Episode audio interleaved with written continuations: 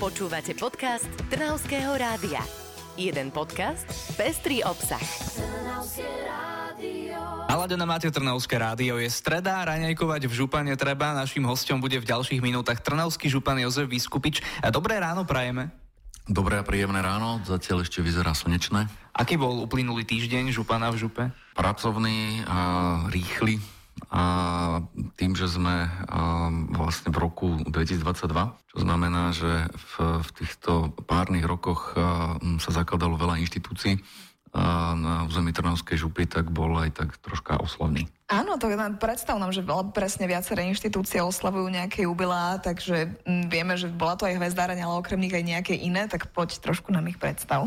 No hvezdáreň je vlastne inštitucionálne, má 50 rokov, ale v, v zásade má, má troška viacej, lebo ona je urobená tak uh, troška aj aktivisticky začiatky má, uh, pretože doktor Čery tam vlastne viedol najprv Slovako Farme taký uh, krúžok. zaujímavý krúžok, mm. alebo teda uh, dal dokopy takú partiu nadšencov, ktorí uh, sa venovali astronómii a znamená v Lohovci teda uh, obrovskú pamäťovú stopu.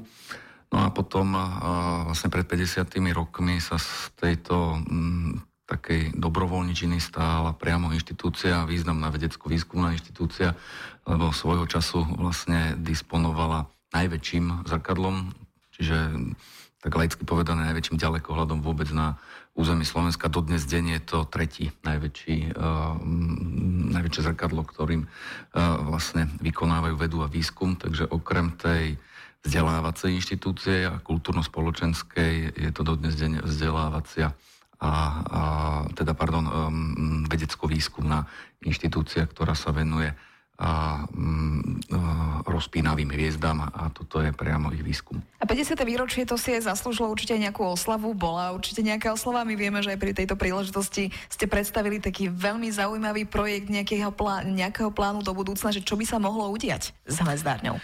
Dali sme to do, do také, keďže 50. výročie a teda máme reálne veľké plány s hvezdárňou podobne ako tu na pri e, výročí Krajskej knižnice sme ohlasili e, tvorbu záhradnej čitárne, ktorá sa vlastne rozšíri kapacita e, knižnice v Trnave, alebo sme sa rozhodli aj postaviť novú budovu knižnice v Galante, čo je za ostatných 30 rokov vlastne jediná verejná knižnica, ktorá sa bude stavať. No a väzdárni e, Milana Rastislava Štefánika, dnes deň e, aj oslavujeme e, jednu z jeho významných výročí. A toto významné meno nesie aj naša hvezdáreň a planetárium v Lohovci.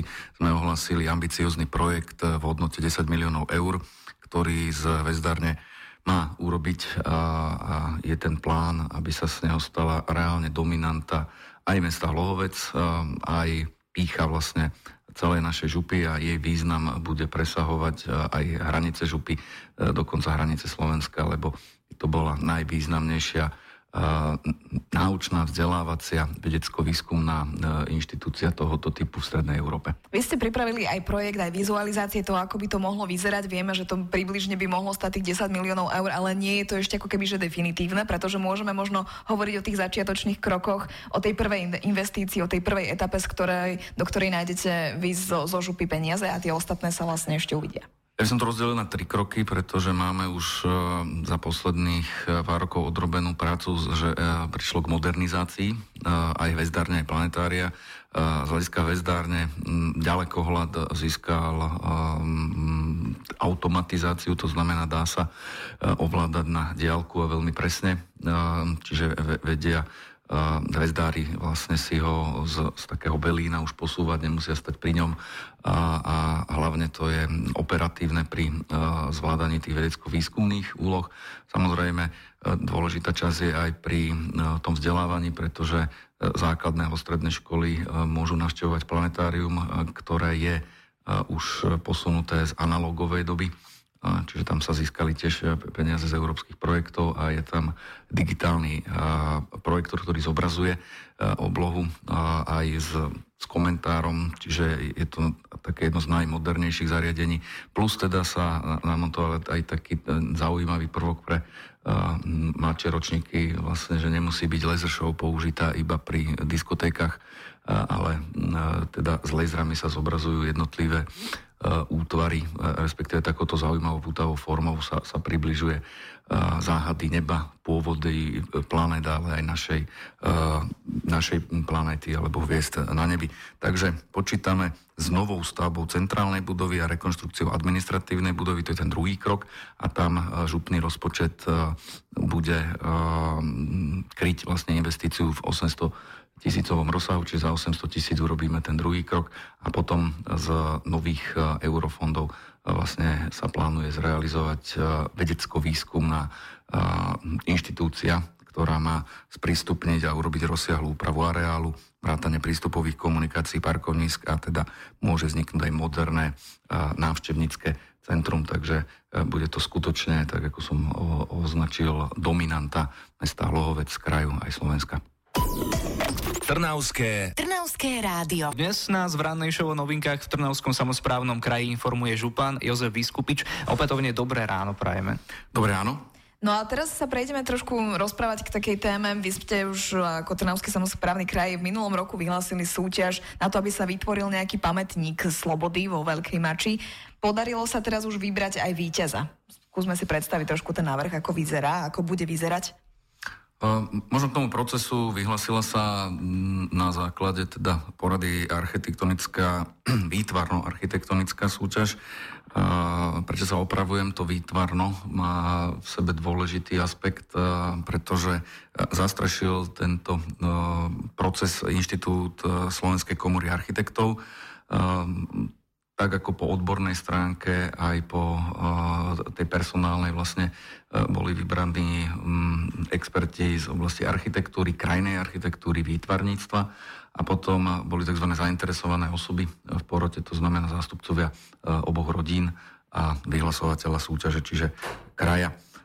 Cieľom bolo vo Veľkej Mači na mieste, kde Martina a Janko plánovali svoju spoločnú E, budúcnosť a zároveň aj na mieste tragédie vytvoriť takéto spomienkové e, pietné miesto, ktoré po dohode s rodinami bude symbolizovať aj obranu slobody slova, slobody a demokracie.